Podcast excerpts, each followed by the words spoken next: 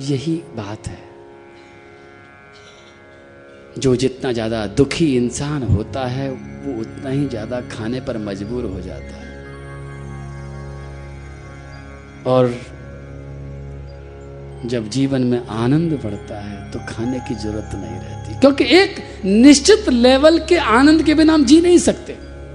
हमारा एक शरीर टिक नहीं सकता। एक आनंद चाहिए ही चाहिए। बहुत दुखी हैं, खूब खाते हैं। खाने पर भी जब दुख नहीं मिटता है तो फिर थोड़ा नशा भी करना पड़ता है। नशे से भी दुख नहीं मिटता है तो किसी को पीटना पड़ता है। कि पीट करके सुखी हो जाए। पीट करके आनंद का, आनंदित होने का तरीका और नशा लेकर के आनंदित होने का तरीका और भोजन करके आनंदित होने का तरीका तो हमने सोच लिया। लेकिन तप करके, भजन करके, भगवान के नाम में, भगवान के मंत्र में डूब करके आनंदित होने का तरीका ध्रुव जी ने पकड़ा है। गुरु जी की कृपा से पकड़ा है। बोला, ध्रुव जी महाराज की ओम नमो भगवते वासुदेवा ओम नमो नमः भगवते वासुदेवा ओम नमो भगवते वासुदेवाय।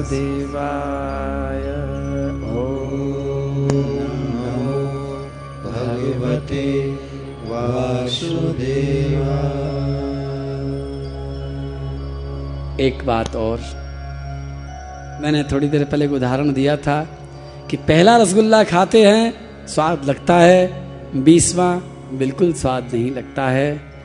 कोई भी संसार की चीज़ पहली बार बड़ी सुखदाई लगती है, लेकिन धीरे धीरे सुख का लेवल कम हो जाता है और एकदम शून्य हो जाता है। लेकिन यही फ़र्क है संसार के भोगों में और भगवान के भजन में। जब प्रहलाद ध्रुव जी महाराज आए थे शुरू में तो उस आनंद का लेवल इतना कम था कि तीन दिन में भूख लग जाती थी। लेकिन जैसे जैसे भजन करते जा रहे हैं, जैसे जैसे भगवान में डूब रहे हैं, लेवल बढ़ता जा रहा है, बढ़ता जा रहा है, बढ़ता जा रहा है, आनंद बढ़ता जा रहा है। ये अनंत का आनंद है, इसका कोई अंत नहीं होता है। और पाँचवें महीने में आके वायु भक्षो जित श्वासो ध्यान देवम धारयत, पंचमे माँ सुन प्राप्ते जित श्वासो नृपात्मजा। पाँचवें महीने में ध्रुव जी ने सांस लेना ही बंद कर दिया। देवता लोग घबरा गए। सबकी सांस बंद हो गई। समष्टि में समा गए हैं ध्रुव जी महाराज। देवताओं ने भगवान से प्रार्थना करी, प्रभु, हमारी रक्षा करो, प्राण हमारे निकल जाएँगे। ध्रुव, जो मांगे सो दे दो। स्वर्ग मांगे तो स्वर्ग दे दो, राज्य मांगे, राज्य दे दो, जो चाहिए सो दे दो, हमें बचा लो। भगवान ने कहा, देवताओं, ये ध्रुव नारद जी महाराज का शिष्य है, इसे स्वर्ग नहीं चाहिए। इसे राज्य भी अब नहीं चाहिए। देखता हूँ, क्या चाहिए इसको? मैं देखता हूँ। और भगवान पधार रहे हैं। उससे पहले हम एक बार ज़ोर से इस नाम को लें, इस मंत्र को जपें। ओम नमो भगवते वासुदेव ओम नमो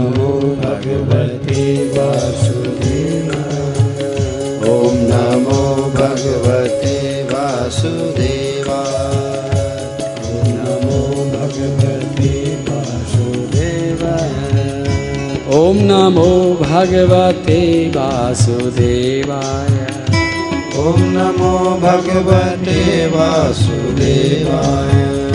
ओम नमो भगवते वासुदेवाय।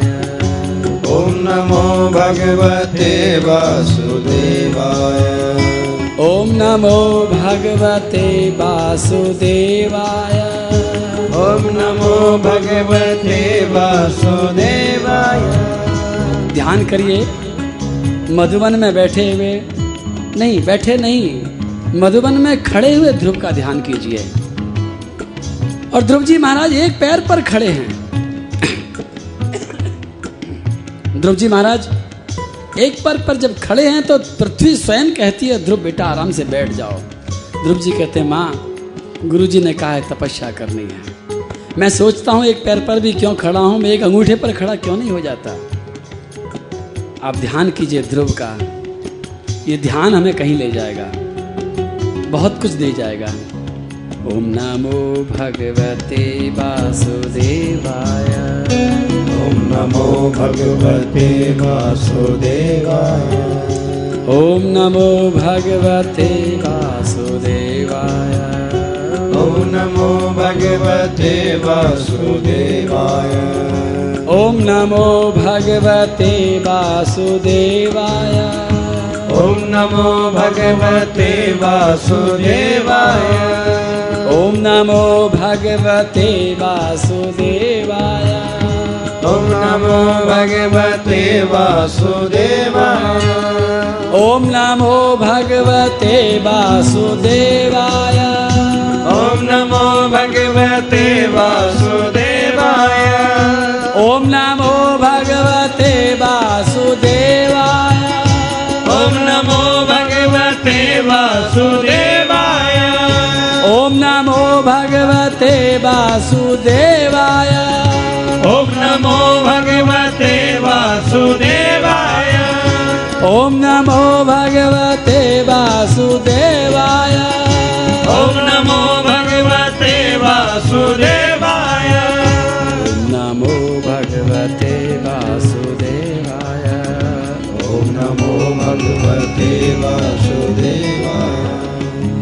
नमो भगवते वासुदेवाय। ॐ नमो भगवते वासुदेवाय। ॐ नमो भगवते वासुदेवाय। ॐ नमो भगवते वासुदेवाय। ॐ नमो भगवते वासुदेवाय। ॐ नमो भगवते वासुदेवाय। ॐ नमो वासुदेवाय। ॐ नमो भगवते वासुदेवाय। ॐ नमो भगवते वासुदेवाय। ॐ नमो भगवते वासुदेवाय। ॐ नमो भगवते वासुदेवाय।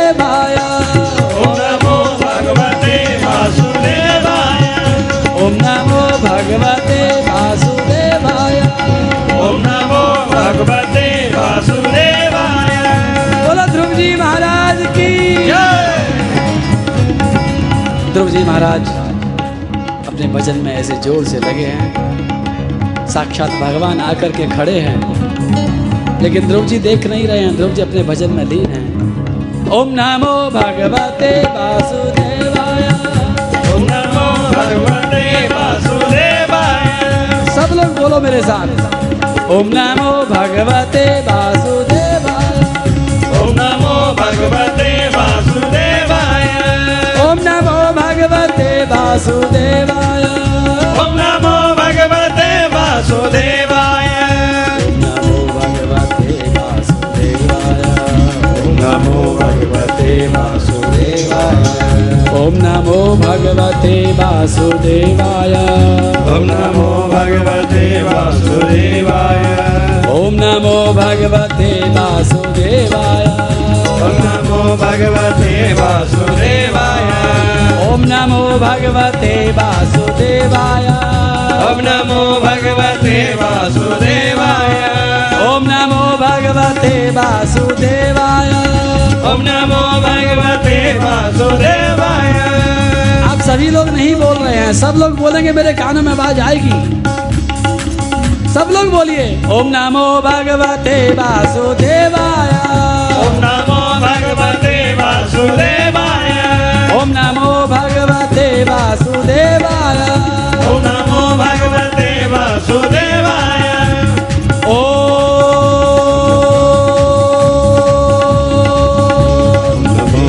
नमो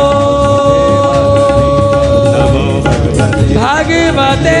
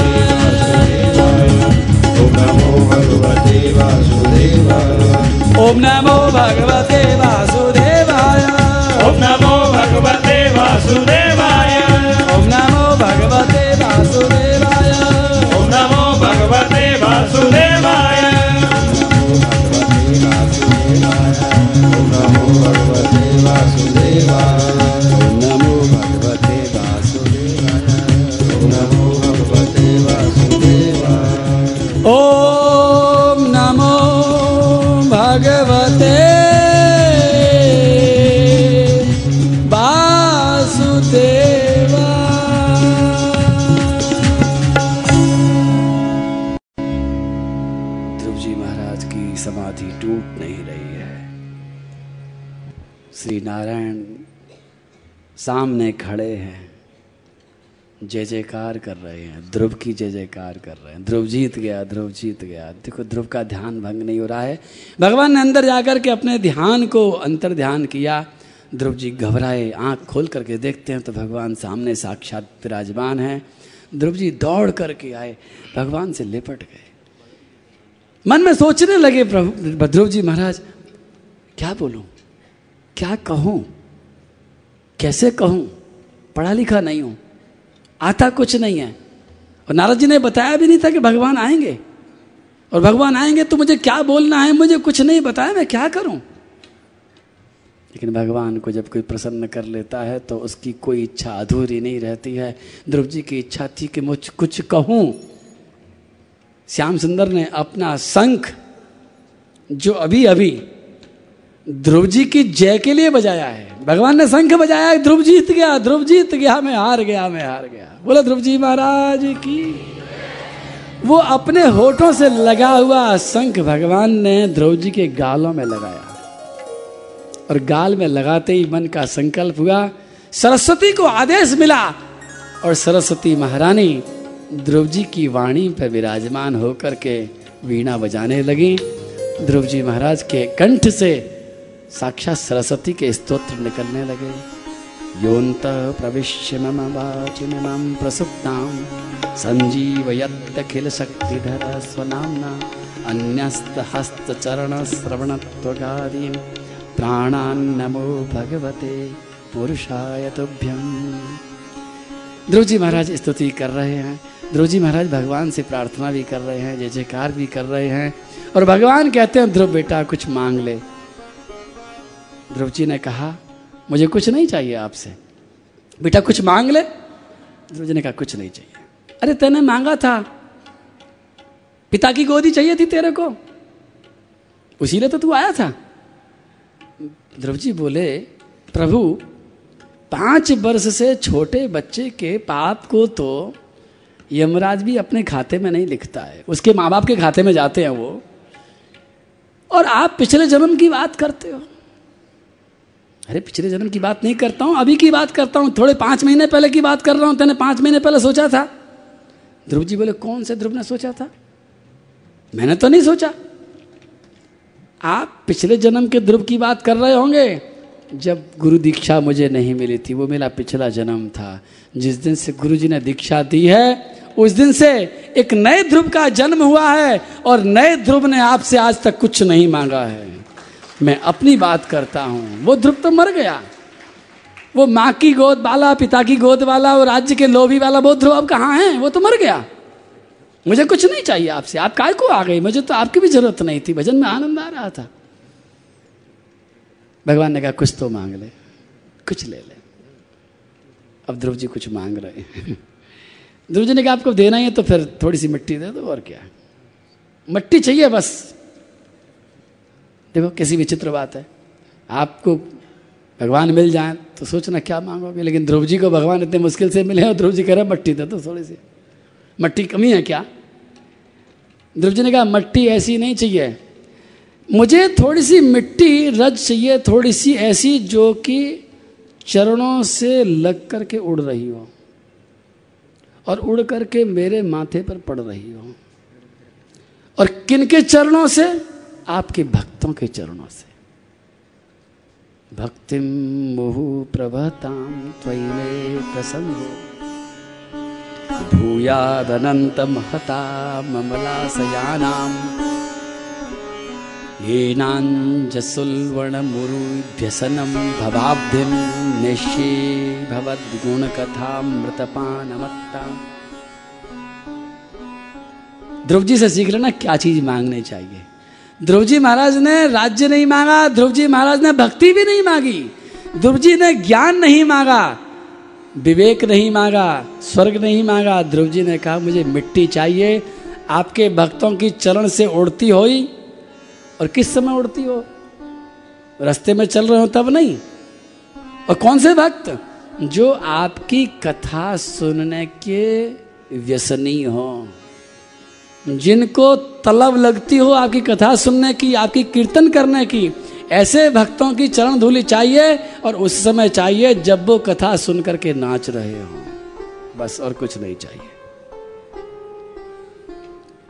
इस बात को आप शायद समझे कि नहीं समझे, मुझे नहीं पता, लेकिन समझाने के लिए एक छोटी सी कथा दो मिनट में और सुना दूँ।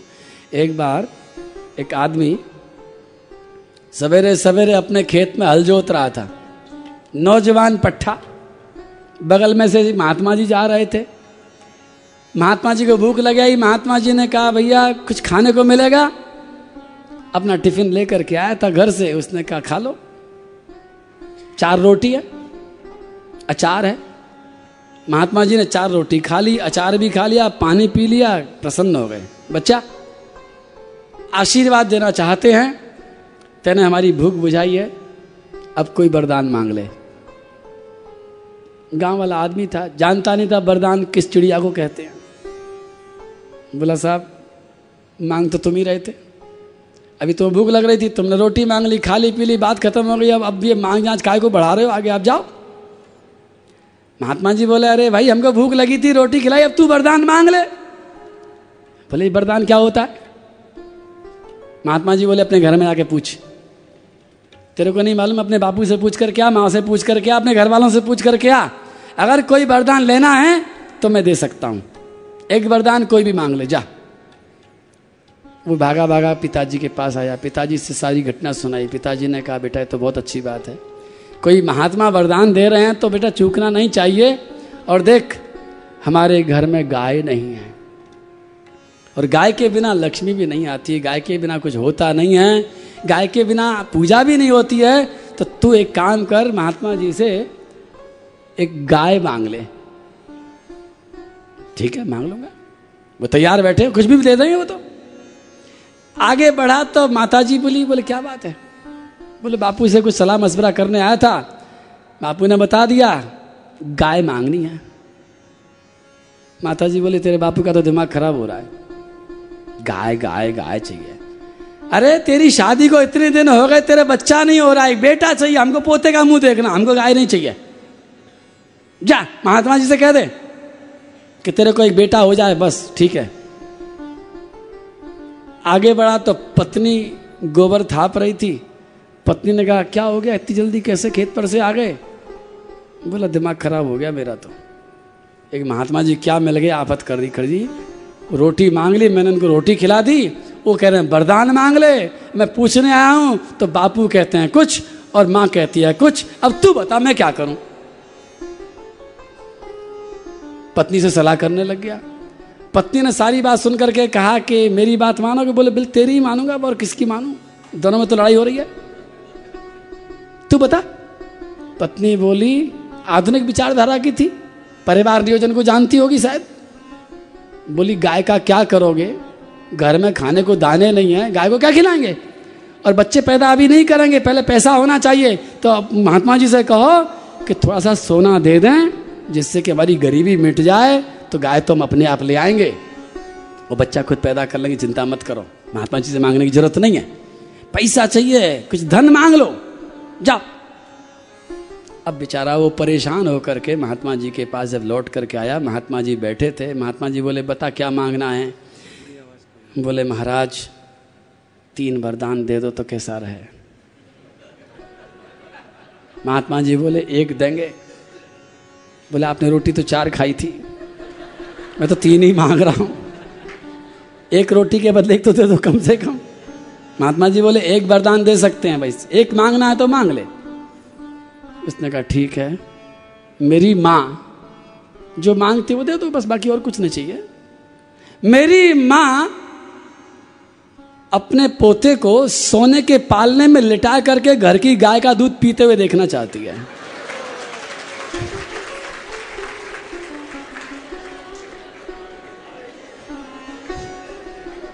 एक ही वरदान मांगा उसने।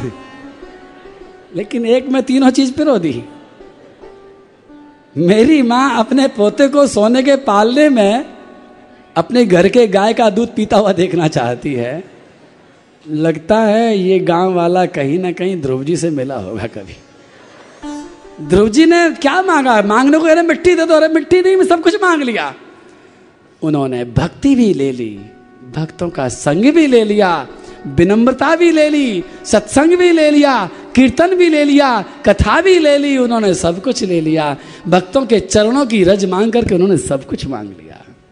ध्रुव जी महाराज, बोलो ध्रुव जी महाराज की। अब ध्रुव जी महाराज भगवान से विदा लेकर के जा रहे हैं। भगवान ने ये वरदान देते समय कहा है, ध्रुव, तेने तो बहुत बड़ी चीज़ मांगी है। ये चीज़ मेरे लोक में नहीं है। मैं तेरे को ध्रुवलोक में ले जाने को तैयार हूँ अभी, लेकिन ध्रुवलोक में मैं मिलूँगा। लेकिन सत्संग नहीं मिलेगा, भक्तों का संग नहीं मिलेगा। और वास्तव में भक्ति का जो आनंद है, अकेले भक्ति करने में नहीं आता, वो तो संग आता है, क्योंकि भक्ति तो एक नशा है। नशा करने वाले अकेले नशा नहीं करते हैं। जब तक साथी नहीं मिले, तब तक मज़ा नहीं आता है। उसी तरह से कीर्तन का आनंद और कथा का आनंद तो सबके साथ आता है। और ध्रुव जी महाराज ने मांग लिया है। भगवान ने कहा है कि छत्तीस हज़ार वर्ष तक ये आनंद ले। पाँच महीने केवल तपस्या करी थी ध्रुव जी ने।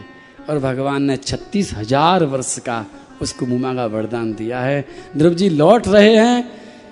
और जब ये लौटे हैं तो पूरे राज्य में समाचार पहुँच गया है कि ध्रुव जी भगवान का दर्शन करके आ रहे हैं और ध्रुव जी के स्वागत में सेनाएँ खड़ी हैं, हाथी घोड़े के सज करके खड़े हुए हैं, सारे के सारे नगरवासी सज धज करके फूलों की वर्षा करते हुए तैयार खड़े हैं। और तो और वो सुरुचि भी खड़ी है, उत्तम भाई भी खड़ा है, सुनीति भी खड़ी है, सब लोग स्वागत कर रहे हैं। ये क्या हो गया? जब ध्रुव जी गए थे तो किसी ने विदा नहीं किया था। राज्य तो तब भी भरा हुआ था। किसी ने पूछा, नहीं था ध्रुव कहाँ जा रहे हो? और आज जब भगवान से लौट, मिलकर के लौटे हैं तो पूरा राज्य पागल हो रहा है।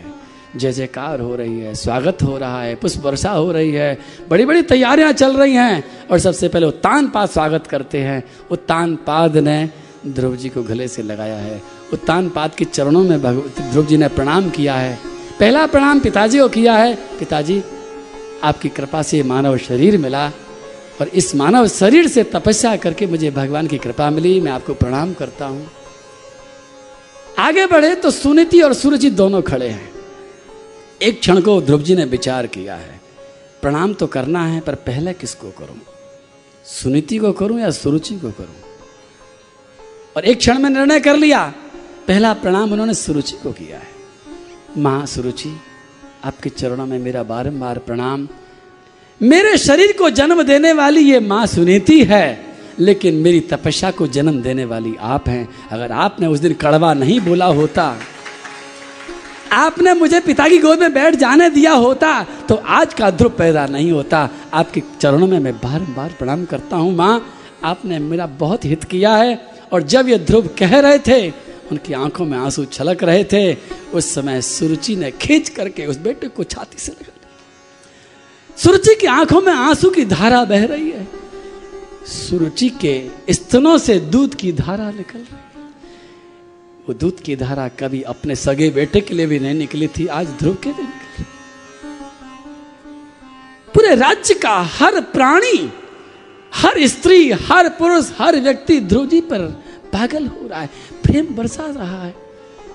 और परीक्षित जी महाराज ये कथा सुनते सुनते सोच रहे हैं, आप भी सोच रहे होंगे, ये क्या हो गया, ये क्यों हो गया, ये कैसे हो गया?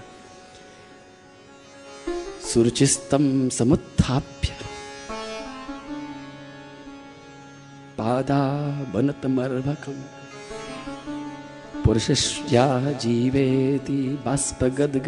गिरा। बोला नहीं जा रहा है सुरुचि से और ये स्थिति देख करके श्री सुखदेव जी महाराज कहते हैं, ये स्थिति कोई ध्रुव के साथ ही नहीं होती है, ये तुम्हारे साथ भी हो सकती है, आपके साथ भी हो सकती है, हर इंसान के साथ हो सकती है, किस इंसान के साथ? यस्य प्रसन्नो भगवान। जो भी प्राणी, जो इंसान अपने गुण से, अपनी मित्रता से, अपने तपस्या से, अपने स्वभाव से, अपने कर्मों से उस श्री कृष्ण को प्रसन्न कर लेता है पूरी दुनिया का प्यार उसकी तरफ़ बहने लग जाता है। ठीक उसी तरह से जैसे समुद्र की तरफ़ नदियाँ बहती हैं। तस्मई नमनते भूतानी, निम्न माप स्वयं। मेरी खाली इतनी सी विनती है, प्यार पाने के लिए आपने कोई कसर नहीं छोड़ी होगी ज़िंदगी में। जब प्यार नहीं मिला होगा तो प्यार के खड्डे को भरने के लिए आपने बहुत चीज़ इकट्ठी करी होगी। यश धन, पद संपत्ति, लेकिन प्यार का जो खड्डा है, वो किसी से भरता नहीं है। दुनिया भर की संपत्ति को डाल दो, तब भी प्यार की भूख तो अपनी जगह रहती है। और प्यार की भूख को आवश्यकता को पूरा करने के लिए कुछ मत करना, केवल श्री कृष्ण को प्रसन्न कर लेना। आपको भीख नहीं मांगनी पड़ेगी प्यार की। प्यार बरसो। आपका दुश्मन भी प्यार करेगा, आपका दोस्त भी प्यार करेगा। वो करेगा नहीं, अपने आप बरवस करना पड़ेगा। क्योंकि ये सूत्र कहता है यस्य प्रसन्न भगवान गुणेर आदि फिर हरि हमने दुनिया को प्रसन्न करने के लिए उम्र खर्च कर डाली। अब मेरी विनती है कि श्री कृष्ण को प्रसन्न करने में थोड़ा सा समय लगा दो। उम्र नहीं लगानी पड़ेगी, मेरा दावा है। थोड़ा सा समय लगा दो। थोड़े से दिन, थोड़े से वर्ष लगा दो। केवल पाँच महीने लगाए थे ध्रुव ने। और सब कुछ बदल गया। ध्रुव जी महाराज, सुनीति को प्रणाम करते हैं और फिर आकर के उस राज्य में जब प्रवेश करते हुए आगे बढ़ते हैं उत्तान पाद ने एक क्षण में सारा नक्शा देख लिया है समझ लिया है। उत्तान पाद ने देख लिया कि ध्रुव को देखने के बाद अब मुझे कोई नहीं देख रहा। सबके सब ध्रुव पर पागल हो गए हैं। और पाद ने निर्णय कर दिया अपने माथे का राज्य मुकुट उतार करके ध्रुव के सिर पर रख दिया, बेटा ध्रुव, अब ये राज्य तुम संभालो। नगर का राज्य तुम संभालो, जंगल का राज्य, तपस्या का जो सौभाग्य वो मैं जा रहा हूँ। होना तो ये चाहिए था कि पहले मैं तपस्या करता, मेरे बाद तुम करते, लेकिन तुमने परंपरा बदल दी है। तुम जहाँ से आयो मैं वहाँ जाता हूँ, और जहाँ से मैं आ रहा हूँ, राज्य सिंहासन से वहाँ तुम चले जाओ। इस राज्य को तुम संभालो। ध्रुव जी महाराज ने राज्य किया है। उत्तम से भी उनका प्यार कम नहीं था। उत्तम एक बार लड़ते लड़ते मर गया था किसी युद्ध में। कुबेर के लोगों ने यक्षों ने मार दिया था तो ध्रुव ने घमासान युद्ध करके उनसे बदला भी लिया था। और उसके साथ साथ में मनु जी के कहने पर और ऋषियों के कहने पर ध्रुव जी ने अपने क्रोध को छोड़ भी दिया था। कुबेर ने भी आशीर्वाद दिया। कुबेर ने, ने कहा कुछ वरदान मांग लो। ध्रुव ने कहा मांग हे देव मांग तो माताओं के मांग सिर पे अच्छी लगती है जवान पर कभी अच्छी नहीं लगती है। मुझे आपसे कुछ नहीं लेना है। और अगर देना ही है तो एक ही चीज़ दे दो कि श्री कृष्ण की भक्ति में और तीव्रता के साथ कर सकूँ। और छत्तीस हज़ार वर्ष के बाद जब छत्तीस हज़ार वर्ष पूरे हो गए हैं, ध्रुव जी का साम्राज्य चल रहा है, अचानक एक दिन मृत्युदेव प्रकट होकर के प्रार्थना करते हैं, हे ध्रुव जी महाराज, आज तक कोई भी एक शरीर में छत्तीस हज़ार वर्ष तक नहीं रहा है। मेरी इज़्ज़त जा रही है। आप मेरी इज़्ज़त की भिक्षा मुझे दे दीजिए। मेरे सिर पर पैर रख करके भगवान के धाम में पधारिए। मृत्यु और मूर्ति पदम दत्वा मृत्यु के सिर पर पैर रख करके ध्रुव जी जाते हैं। आकाश से विमान आता है। विमान में बैठ करके ध्रुव जी जा रहे हैं। जय जयकार हो रही है। चारों तरफ़ सब लोग जय जयकार कर रहे हैं। और जय जयकार करने में सबसे आगे श्री नारद जी महाराज हैं। बोलो नारद जी, महाराज की। य पंच वर्षो गुरुदार वाक्षरई भिन्नेन यातो हृदयेन दूयता। वनम मदादेश करोजितं प्रभुं जिगाय तद्भक्तगुणै पराजितम्। आपको एक दिन मैंने गा के सुनाया था धन गुरु जिन हरि नाम सुनायो। जब ध्रुव जैसा कोई भक्त भगवान के पास जाता है तो गुरु जी कहते हैं कि मेरा भी जीवन धन्य हो गया, मेरा दीक्षा देना धन्य हो गया, मेरा गुरु बनना धन्य हो गया, ये मेरा शिष्य आज भगवान के धाम में जा रहा है। नारद जी महाराज प्रसन्न हैं। ध्रुव जी के वंश की आगे, ध्रुव जी के वंश में राजा बेन नाम का एक राज्य राजा हुआ है। बेन ने कुछ उपद्रव किया है। इस उपद्रव को हम कल ध्यान से सुनेंगे। आज तो हम ध्रुव जी के इस रस में डूबे हुए, तप की महिमा को समझते हुए, सुनते हुए, प्रणाम नाम के हथौड़े को लेकर के आज की कथा का समापन करते हैं और कल का इंतज़ार करते हैं। जो जो बातें बताई हैं, आपको सब याद हैं। लेकिन इनको केवल याद ही नहीं रखना है, इनको जीवन में उतार देना है। मन रोकेगा बार बार लेकिन मन की मत सुनना, अपनी चला देना। बोलो, भागवत भगवान की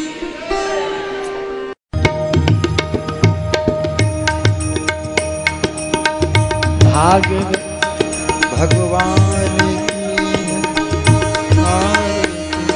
मुस्कान गायब है आज। मुस्कुरा दो नाराज़ है मेरे से। आरती करते समय एक नियम है कि मुस्कुराते रहेंगे तो ठीक रहेगा। नहीं तो थाली वापस झिली जा सकती है। पीछे वेटिंग चल रही है बहुत लोगों की मुस्कुराते हुए। एक दो पार्सल आए हाथ दिलाने के लिए, इनको मुस्कुराना है। लगातार मुस्कुराना है। भागवत भगवान की है पापियों को आप से भागवत भगवान की है आरती। पापियों को पाप से है तारती। आगे आ जाओ बताने के लिए। आरती पापियों को पाप से है। तो दो उंगलियाँ मतलब है आप मुस्कुराइए। ज़ोर लगा करके। भागवत भगवान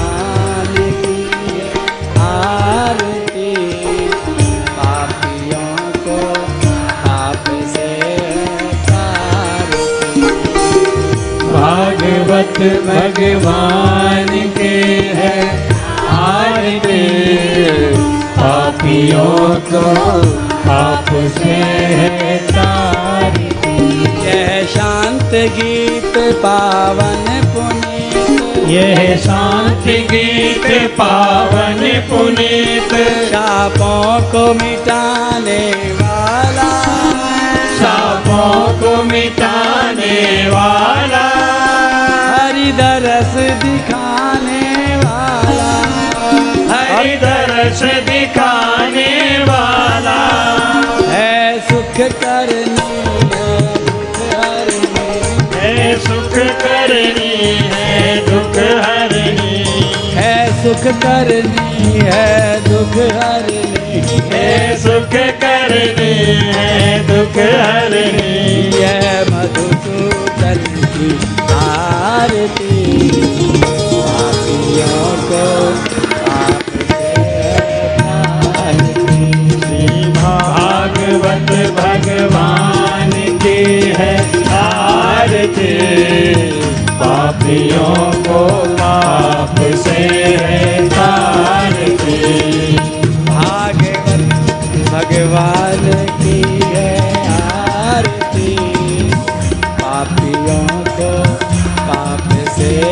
बलिहारी भागवत भगवान की है आरती।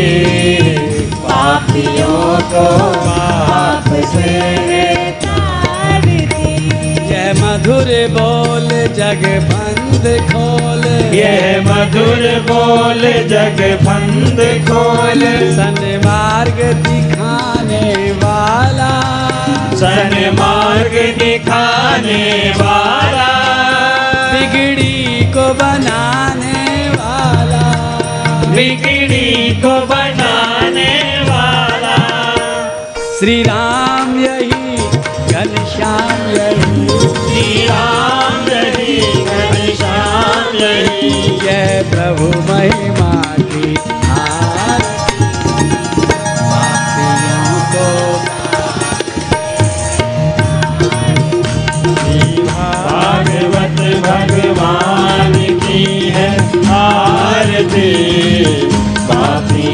को पाप से है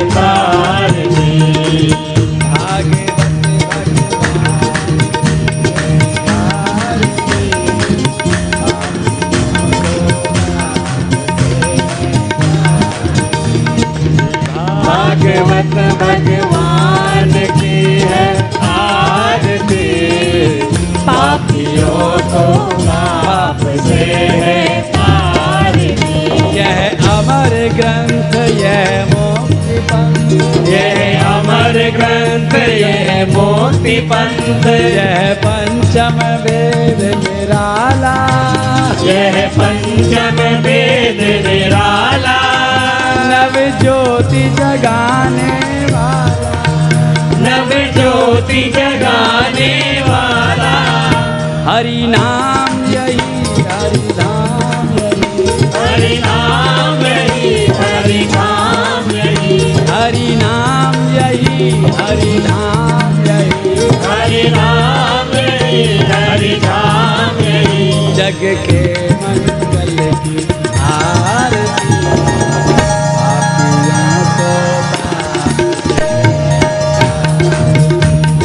भागवत भगवान की है आरती पापियों को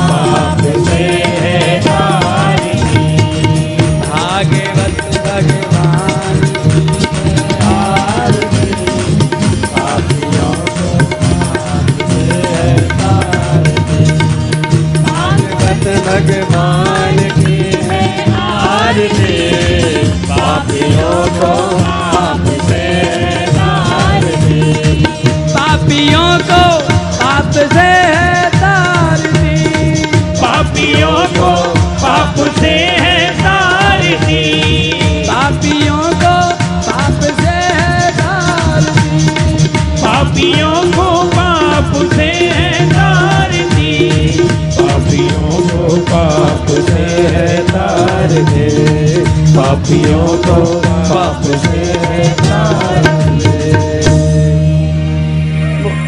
कन्हैया लाल की जय, राधा रानी की जय, गुरुदेव भगवान की जय, गिरिराज महाराज की जय जय जय श्री राधे।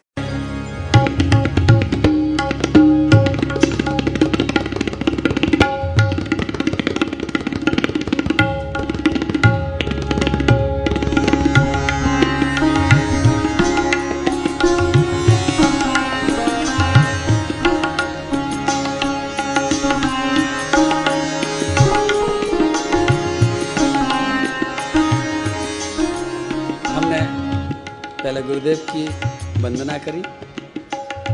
उसके बाद में गोविंद का स्मरण किया और अब राधा रानी का स्मरण करते हैं। कुछ बर्तन मांग लेते हैं, क्योंकि बरसात होने वाली है।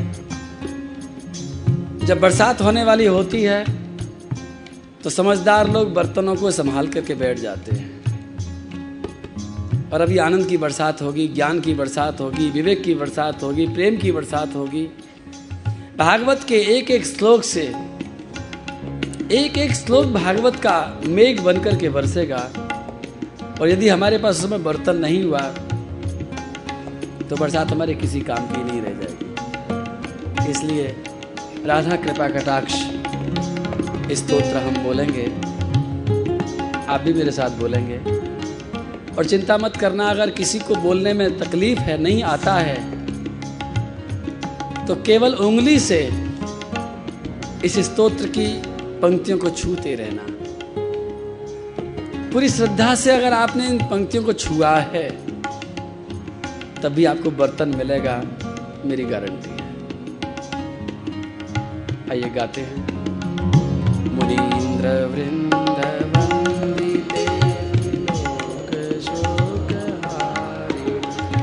प्रसन्न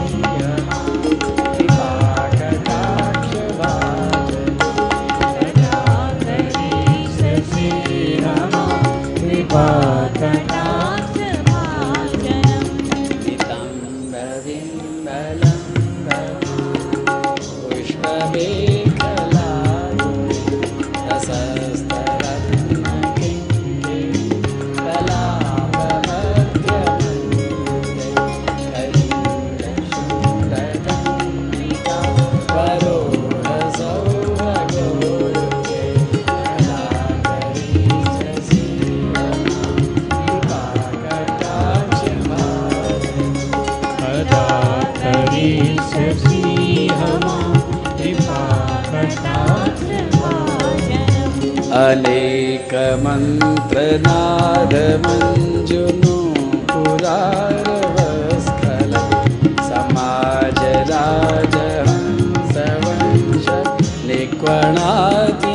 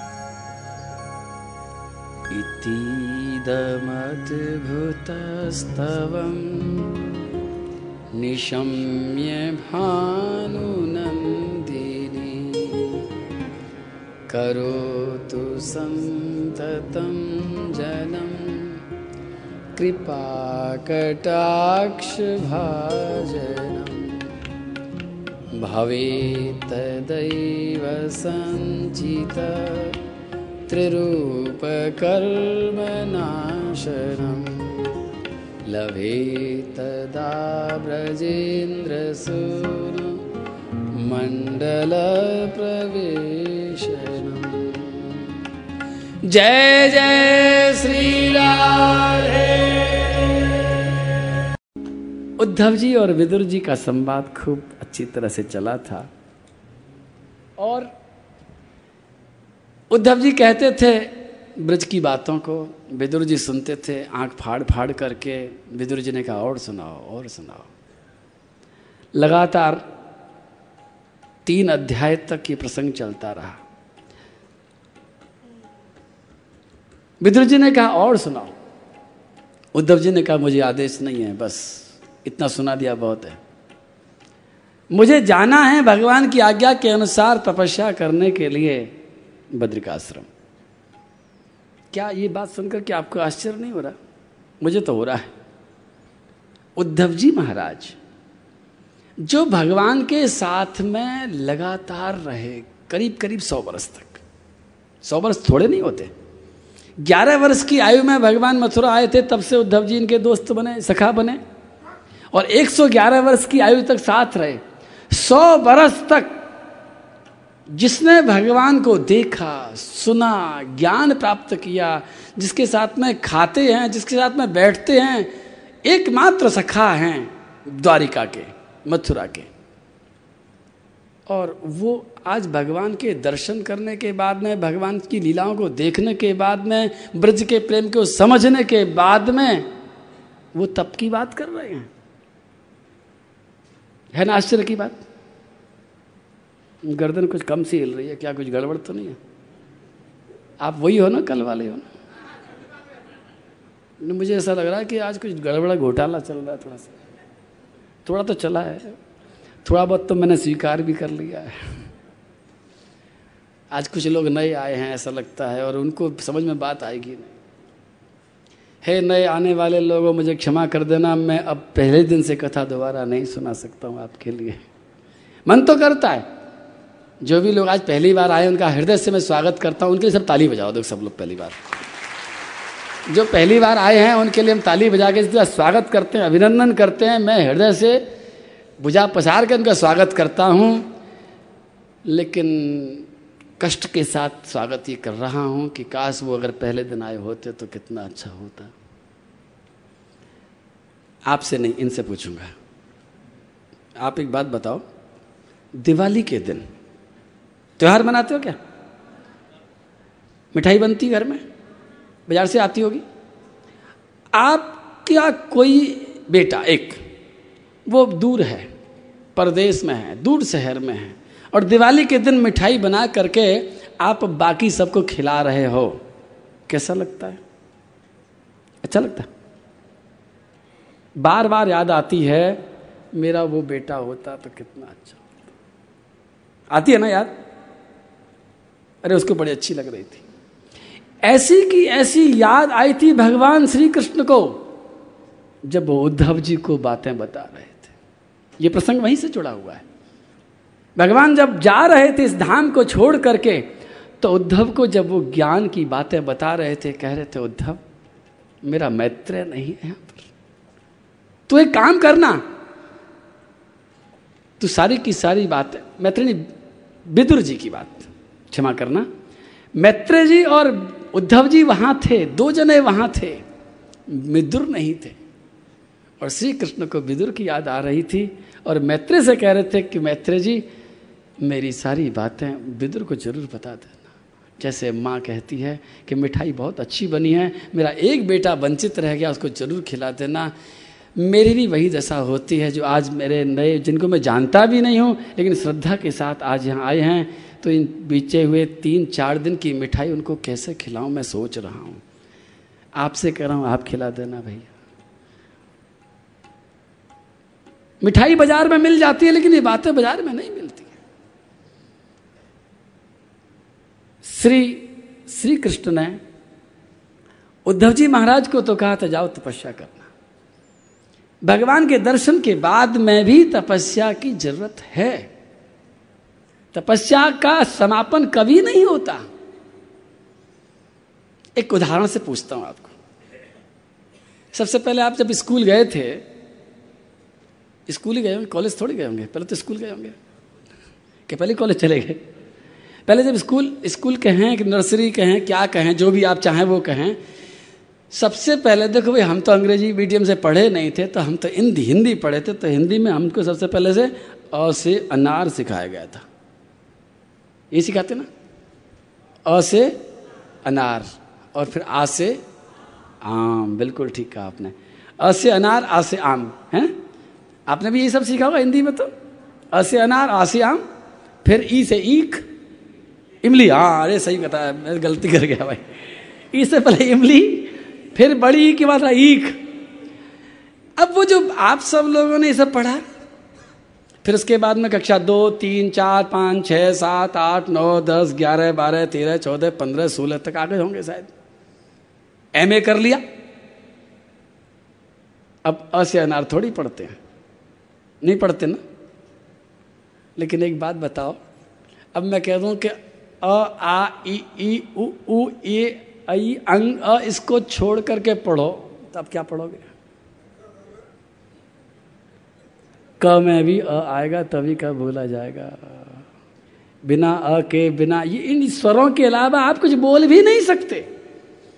ये तो निश्चित ही बोलना पड़ेगा, ना कुछ बोल सकते हैं, ना कुछ लिख सकते हैं। ठीक उसी प्रकार, ये तप सृष्टि का पहला मंत्र है। चाहे भक्ति करो, चाहे ज्ञान प्राप्त करो, चाहे यज्ञ करो या अनुष्ठान करो धर्म करो या दान करो, कुछ भी करो, लेकिन तप का आकार तो वहाँ होना ही चाहिए। अगर तप का आकार खत्म हो जाएगा तो आप कुछ नहीं कर पाएँगे। कुछ भी बना लो। आज का वैज्ञानिक भले ही उसको तप के नाम से नहीं जानता है, लेकिन जब वो कोई भी आविष्कार करता है अब कुछ भी करता बिना तप के नहीं कर सकते हो। बिना तप के रॉकेट भी नहीं बनेगा। बिना तप के मिसाइल भी नहीं बनेगी। बिना तप के हवाई जहाज़ भी नहीं बनेगा। बिना तप के मोबाइल भी नहीं बनेगा। बिना तप के आपकी रोटी भी नहीं बनेगी। बिना तप के कुछ नहीं हो सकता। समझने की ज़रूरत है कि यह तप है। इसके तत्व को पहचानने की आवश्यकता। अनजाने में भी करते हैं लोग बाग लेकिन जब अनजाने में करते हैं तो उसकी महिमा नहीं जानते हैं। और ये बात बताती है कि उद्धव जी महाराज जैसा भगवान का सखा भगवान को प्राप्त कर चुका है, ज्ञान प्राप्त हो चुका है, जिस तरह से भगवान ने अर्जुन को उपदेश दिया है, उससे भी ज़्यादा उपदेश उन्होंने उद्धव जी को दिए हैं। उन उपदेशों के बाद में भी वो तप करने जाता है। तो फिर आप और हम तप के से विमुख क्यों रहे मैं यही कहना चाह रहा हूँ। और मेरी हार्दिक अभिलाषा है कि भैया ये फाउंडेशन ठीक हो जाएगी तो बिल्डिंग नहीं गिरेगी। हम अगर हम आ, ई ढंग से नहीं सीखेंगे। आजकल ऐसे मैंने देखा है छोटे छोटे स्कूलों में बच्चों को एक क्लास दो क्लास पढ़ा देते हैं आगे तक पहुँचा देते हैं और उससे कहता हूँ भैया ये क्या लिखा है? बोले ये तो नहीं मालूम क्या लिखा है। नकल करके पास हो रहे हैं। नकल करके भी नहीं हो रहे हैं पास। तो आप नकल करके पास न हो। इस तपस्या को न छोड़ें और विदुर जी महाराज के प्रसंग को आगे ले चलते हैं। बोलो उद्धव जी महाराज की, बोलो विदुर जी महाराज की, बोलो मैत्रेय जी महाराज की। जय।